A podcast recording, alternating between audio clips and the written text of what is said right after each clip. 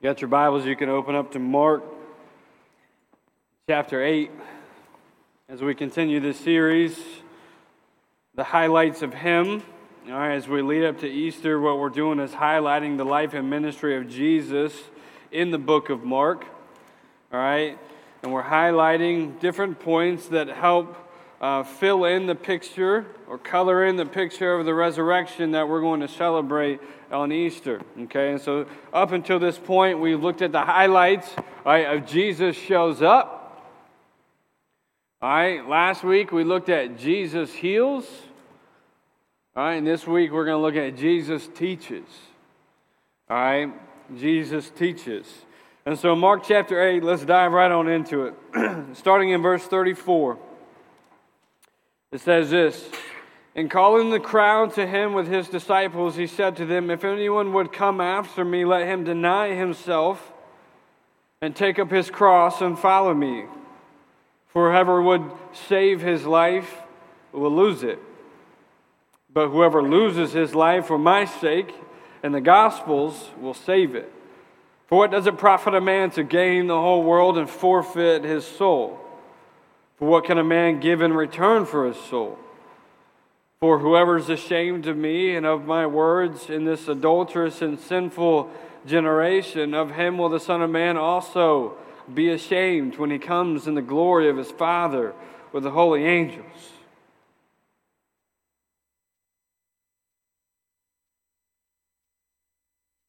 I don't know if you've ever sat around and pondered much about what it means to be alive.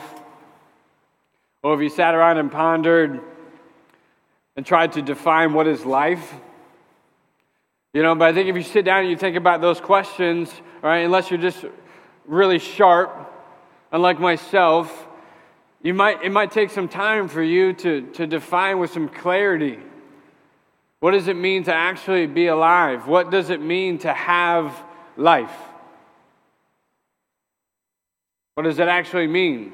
What does that actually look like? Because theory does us no good. Theory doesn't do us any good. Understanding something conceptually doesn't do us any good. Because what happens when we stay in theory, we stay in concepts, typically what happens is we don't make any movement in our lives. We don't take practical steps in obedience when we stay in concept or we stay in theory. So I want to talk this morning, not in concept, not in theory, but in practicality. What is life? What does it mean to be alive? What does that look like? What would that look like for you and I today to be alive, to walk out this week, and to live a life that is alive? What does that look like in practicality? What does that mean?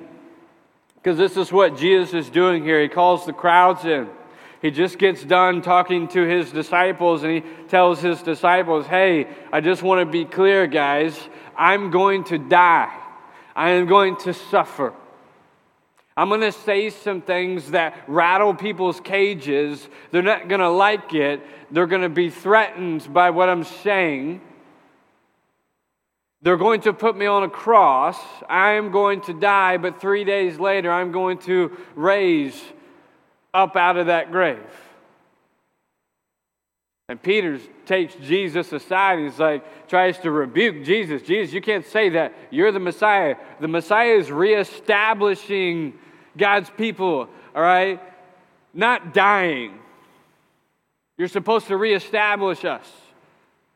You're supposed to build this kingdom again. We're God's people. You need to stop talking funny. Right? Jesus tells Peter, he tells him, hey, Satan, get behind me. He wasn't calling Peter Satan, but if you read the text, all right, right before the text I just read to you, right, what he's saying is, hey, your mind, your thought process is not of God, it's of man. And so I'm rebuking your thought process. Get behind me. Unless you actually know what you're talking about, just be quiet, Peter. I have to die. I have to die for the forgiveness of your sins. I have to. There's no other way for you to be reconciled to God. There's no other way to establish God's kingdom if I don't die. And I don't on the third day raise up defeating your sin. That has to happen. Get behind me until you get on board. And so he's teaching his disciples, writing their perception of what the Messiah, what the Savior is going to do and what he's like. And then he calls the crowds in. And he says this. So he teaches not only his 12, but now he's teaching the large crowd. And calling the crowd to him, he said to them, If anyone would come after me, let him deny himself and take up his cross and follow me. For whoever would save his life will lose it, but whoever loses his life for my sake and the gospel's will save it. When you're trying to define what is life or what does it mean to be alive, you have to first conclude if there's life, there also has to be death. Without death, there's not life. Without life, there's not death. It's like without good, what is evil? Without evil, what is good? There has to be that, uh, that counterpart. And so, if you're going to first talk about, hey, what is life, we have to conclude that, hey, there's, there's, uh, there's also this state of non living or death or to not be alive. All right? If I'm going to have life, that means I'm not dead. If I'm dead, that means I don't have life. Okay? My wife and I recently, a couple weeks ago, we acquired some property, a couple acres in Oak Grove. And so one of the first things I did is I go to Feldman's and I get me a nice new chainsaw. Right? And I asked the guy behind the counter, I said, hey, can you give me a tutorial? I'm about to head out to the property. And so he's showing me everything and gives me a tutorial, and I go out there, and, and there's some trees that I want to cut down because, you know, this is where I'm going to put up my house right here, and these trees got to go. All right? And so there's this tree in the middle of where, you know, I'm wanting to put this house up, and I can hug it, you know, like this. I mean, it's pretty good. I've never cut down a tree before. All right, but I'm letting you know the size. You know what I'm saying? I can hug it. It's about like this. And, and I'm like, yeah, this thing right here, it's coming down. I knew it was dead. I knew it was already dead. I looked up and it goes about 15 feet up, but then it's like it's lost most branches. So I got like 15 feet of trunk. And I'm like, perfect. There's a new gate that I want to build on the front of this property, and I'm going to use this tree to build that gate, and I'm going to get it out of the way so I can put my house up. This is perfect. So I go to cutting this bad boy down. I pinch the blade a few times. I do a ton of things wrong, okay? But it's a learning process. And I, all my digits still, okay? I get this, I get this tree down, and I go to start to cut it up. And as I go to cut it up, I quickly realize the whole inside of this thing is hollow. I'm like, how am I going to build a gate with a hollow trunk? You're really dead, aren't you? I knew you were dead, but you're really dead. And you have no use to me, no value. You are dead. Okay? What, the reason why I tell you that story is this is that there's, there, there, there's, when you talk about life and you talk about death, it's more than, all right, am I standing upright? Am I taking in breath? Okay, it's more than that. It's more than are you breathing? Did you get up this morning? Are you standing up? It's more than that. It's not, it has nothing to do with are you standing upright. Right, this tree was standing upright, but you know what? Inside, this, this thing was dead. It was not alive. Okay, we can give off the perception of being alive, and we're not alive. The insides, we're dead. We're not living. There's nothing happening in here. All right, that's what Scripture teaches us. Paul says, In your sin, you were dead in your trespasses. There's a point where we're all upright, taking in breath, but we're dead in our sin until Christ makes us alive. Until we put our faith in Him, we're dead in our sin. We're walking corpses, is what Paul says. We're walking corpses. Because to be alive is not simply to be breathing. In one sense, it may be, but from an eternal sense, it's not about are you taking breath. Because I know a lot of people that aren't living with us here that are still alive. Okay? It's more than just are you taking breath. If you remember back a few weeks ago, I used this analogy with you of the radish and the carrot. All right, a radish is red on the outside, white on the inside.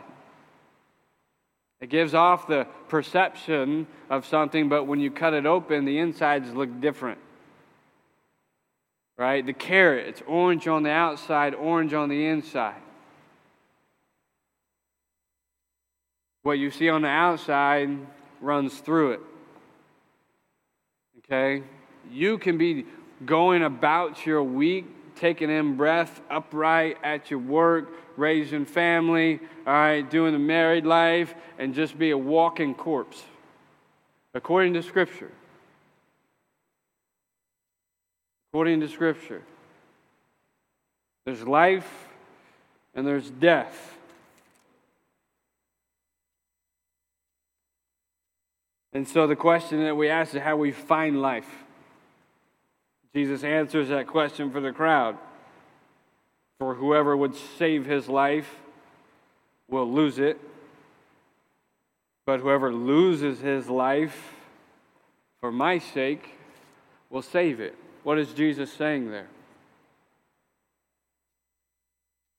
If you're trying to save your life, you're going to lose it, or you're going to wind up dead, or you're going to stay dead. But if you lose your life, you're going to save it or you're going to find life. It's kind of like lost and found. If I lose my life, I'm going to find life. If I'm trying to hold on to my life, I'm actually losing it. I'm actually going to be dead or I'm going to remain dead. What is he saying in the midst of that? If you're trying to save your life, if you're trying to, if you're trying to, uh, um, in this context, what he was saying to the Jews hey, if your determination to fall away, if your determination doesn't fall away, if you don't stop trying to earn something, all right, you're going to lose it all. You're going to lose it all. Because the law was you need to keep the commandments, keep the commandments, keep the commandments, follow my rules, follow my rules. If you do these things, right, you're a righteous person. So, for this context, for this crowd, it's hey, lose the determination to be good because you can't. Lose that determination. If you're trying to save your life, if you're trying to keep it, trying to earn it in your determination, you're going to lose it. What about for us? What's that look like for us? Because I think some of us may struggle with uh, legalism. Some of us may struggle with legalism. And so that message is for you. Legalism, following the rules, ain't got nothing to do with being alive.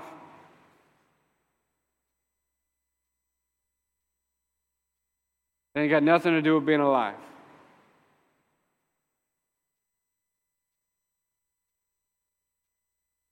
But I think for a lot of us, it's not so much legalism, it's something else. Ask yourself the question what does it look like for me to save my life?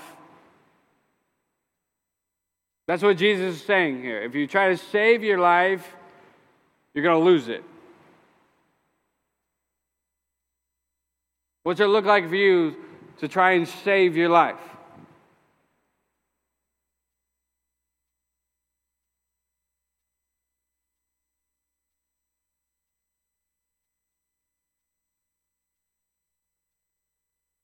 Does it look like control?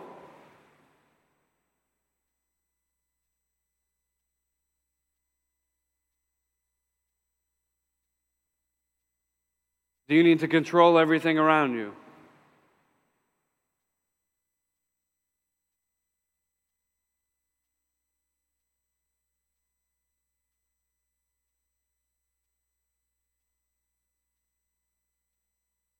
Does it look like selfishness.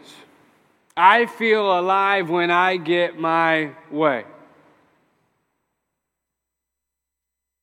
Because another question to ask to help you get here is where do you go to feel alive?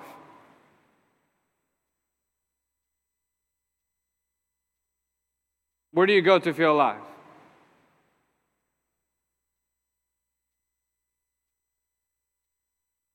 Do you go to the man cave and play Call of Duty to feel alive? Better not, Nate.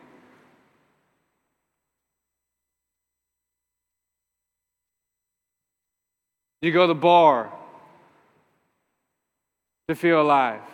Because you're so dead inside that you're like, man, if I just go to the bar, something exciting might happen. There's stimulus there, and I'll just feel alive. If I can just belly up and watch things go down, maybe I'll watch a fight. Maybe, maybe a girl shows attention to me and it stimulates my mind. Is, is, is that where you go to find life? Ask yourself that question.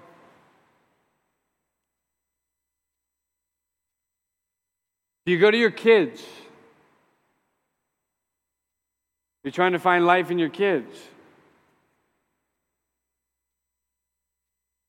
Whoever loses his life will save it. Whoever's trying to save it is going to lose it.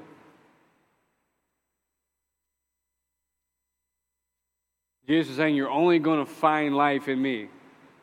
You're only going to find life in me. Only in the pursuit of me will you find life. If you'll give up your life for my sake and for the sake of the gospel, you will then find life. Lose yours for my sake, you'll know what it is to be alive.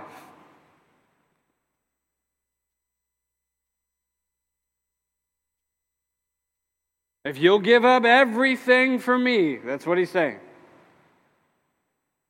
Everything. If you lose it all, you'll find life at that point. Does that seem out of touch with reality, though? Does that seem so far fetched? Because let's talk practicality. If you're going to give up everything in your flesh, here's what that looks like in practicality I don't get to be mad.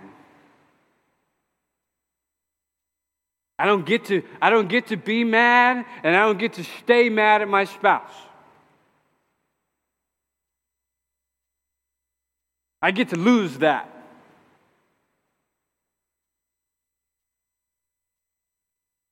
I don't get to be mad and stay mad at my spouse.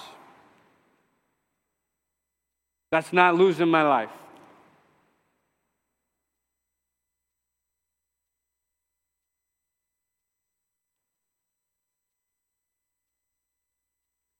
I don't get to.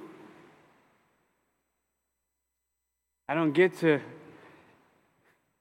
I don't get to not have the conversations that I need to have. And I feel like I say that every week to y'all. I feel like a broken record. But the only reason why I keep saying it to you is because I keep finding myself in the middle. I keep finding myself in the middle of the things you got going on with people in this room. And so I'm going to keep saying it. To lose your life for the sake of Jesus, you don't get to not have the conversations with your brothers and sisters. You don't get to.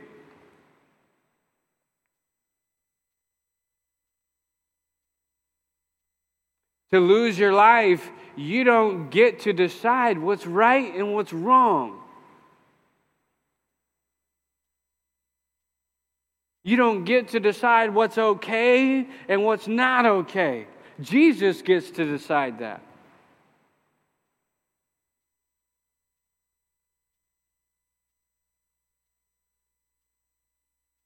When you lose your life, the things of God become the top button or the highest priority in your life.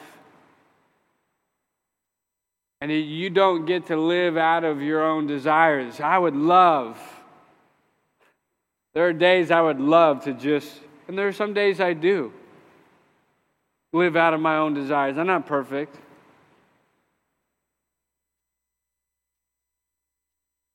We don't get to live out of our own desires. That'll produce death.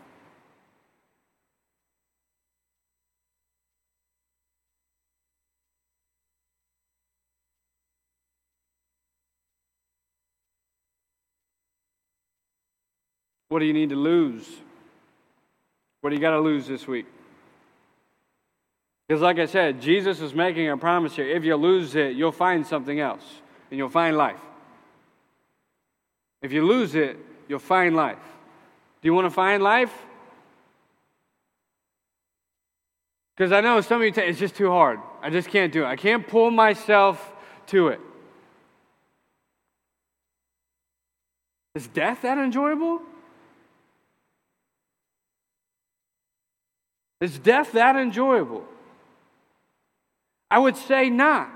Because if it was enjoyable, you wouldn't come talk to me. You wouldn't come talk to me about the problem if it was enjoyable.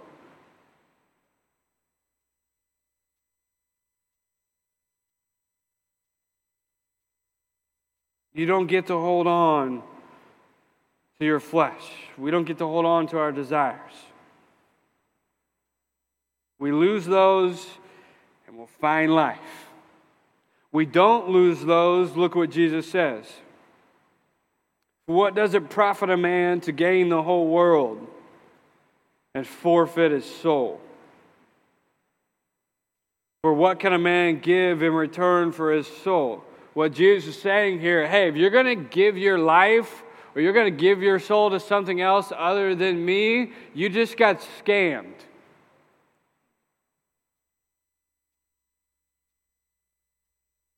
Because if you sell your soul to something else, it says, what are you going to profit? You can't profit anything from selling your life to something or someone else. You will profit nothing because there's nothing more valuable than your soul, Jesus is saying. So if you're going to sell your soul, you're going to let somebody else become the owner of your life, you are going to be in the negative.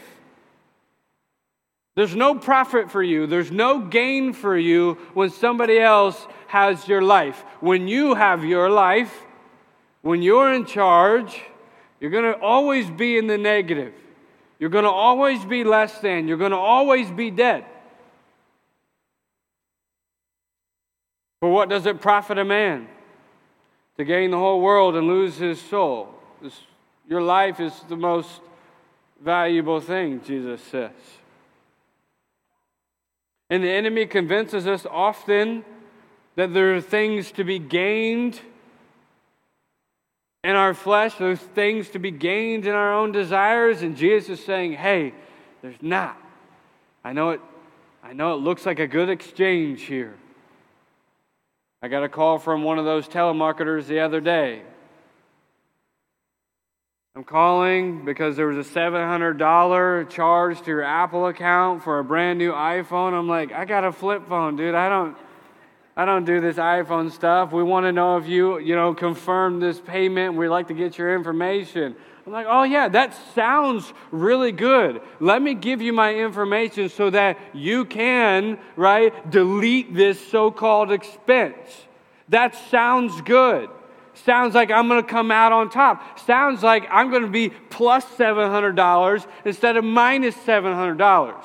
The enemy is good at convincing you hey, give me this part of your life, sell this to me. There's going to be profit for you, there's going to be life given to you in that. No, nothing. Don't believe him, don't trust him. For what can a man profit from selling his soul?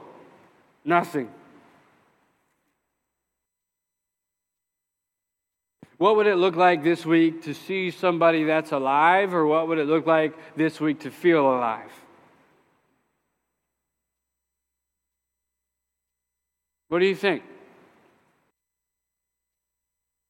Anybody know somebody alive?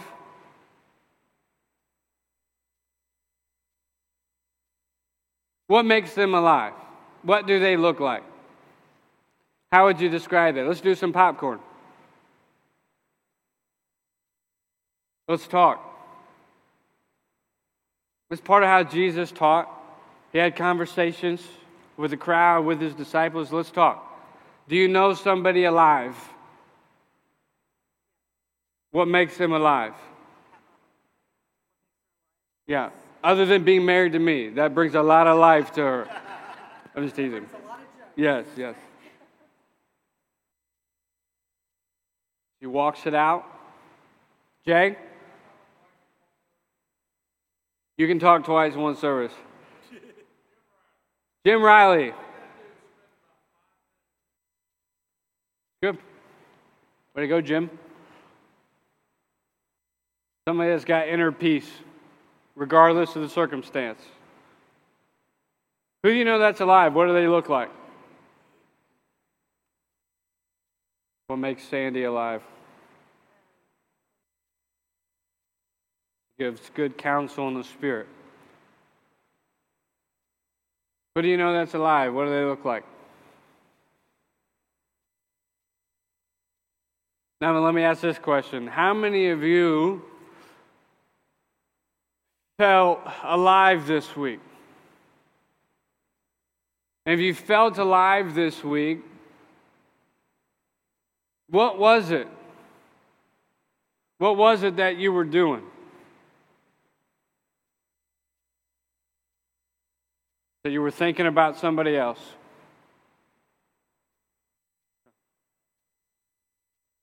Yeah, so you're trusting in God.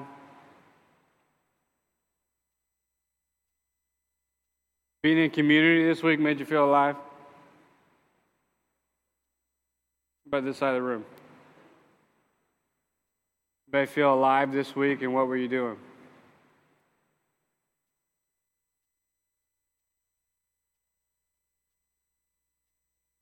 Yeah.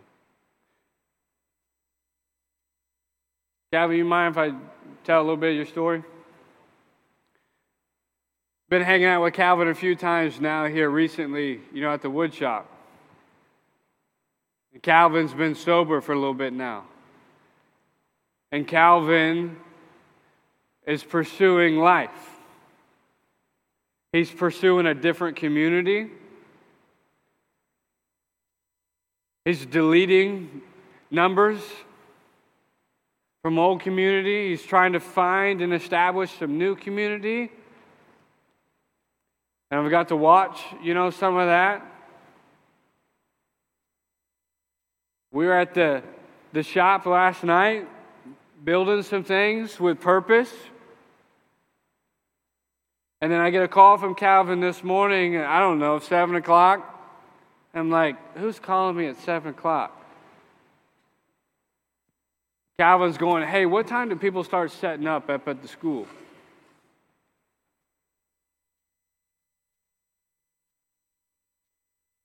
Does that feel you feel alive in that?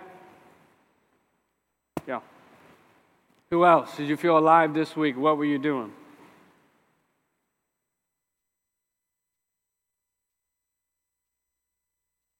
Intentional time with your family made you feel alive this week? David?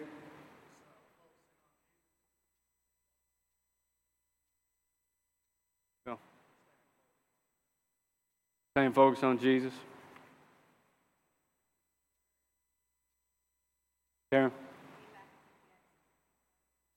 Hanging out with our students this week made you feel alive? Yeah? Let's see another hand over here. Nancy. service and generosity made you feel alive this week? Notice everything that has been said. The people that you know in your life that are alive, they're alive because they are not consumed with self. You heard that. This, I, I see this person alive because they're doing what the Lord asks of them. When you answered the question, I felt alive this week, when? It's because you were not, there's nothing self centered about what you were doing. You were hanging out with students trying to minister to students. You're speaking truth into somebody. You're serving somebody. You're encouraging somebody. You're hanging out with the Lord. You're being intentional with your family. They're all things that don't have to do with self, but with somebody else. You're losing self and you're finding life. That's exactly what Jesus is saying. If you want to feel alive, have purpose, you want your heart to beat fast, do something for somebody else.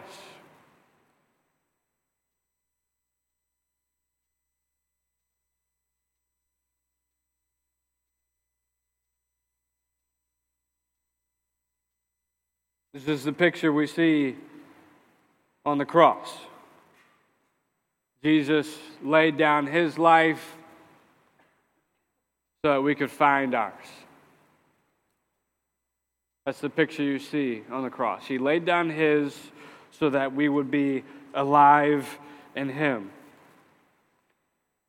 Philippians chapter 3 is the last place I want to go. Last thing I want to say to you, but it's a really good picture of what it means to lose your life.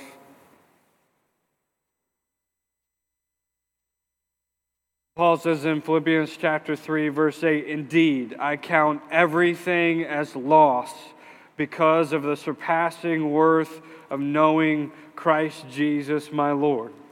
For his sake I have suffered the loss of all things and count them as rubbish in order that I may gain Christ and be found in him, not having a righteousness of my own or a goodness of my own that comes from my striving or comes from the law or comes from being a goody goody two shoe, but that which comes through faith in Christ. That which comes in faith in what He has accomplished for me the righteousness from God that depends on faith, that I may know him and the power of his resurrection.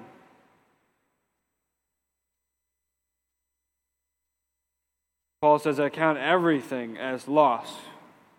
It all pales in comparison to knowing Christ, to knowing what deliverance from self feels like. Knowing that, I count everything else as a loss. Everything else is rubbish. There is no gain to be found, only in knowing Christ and knowing his deliverance of me. The band's going to come back up. We're going to close in worship. I encourage you this week to continue to think about where do I run to when I'm trying to find life?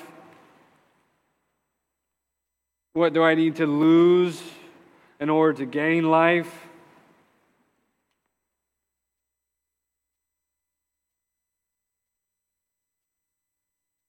Because when we follow Christ, the cost of discipleship is I don't get to I don't get to do what I want.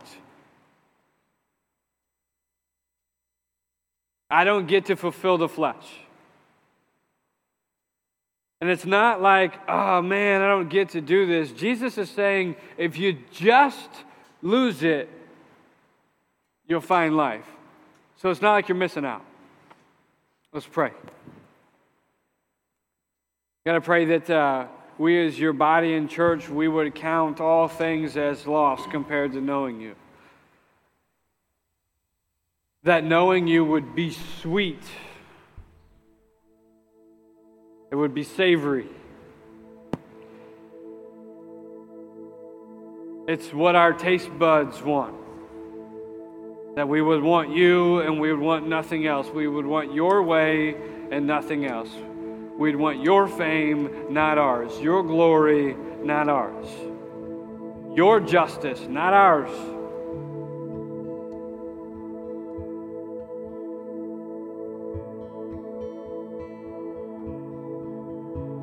We want your tenderness, not our hard heartedness. We want your patience, not our hurry. We want your love, not our bitterness.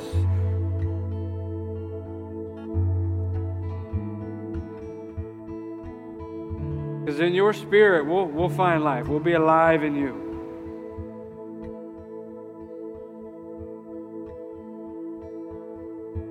God, help us to taste and see that you are good this week. Amen.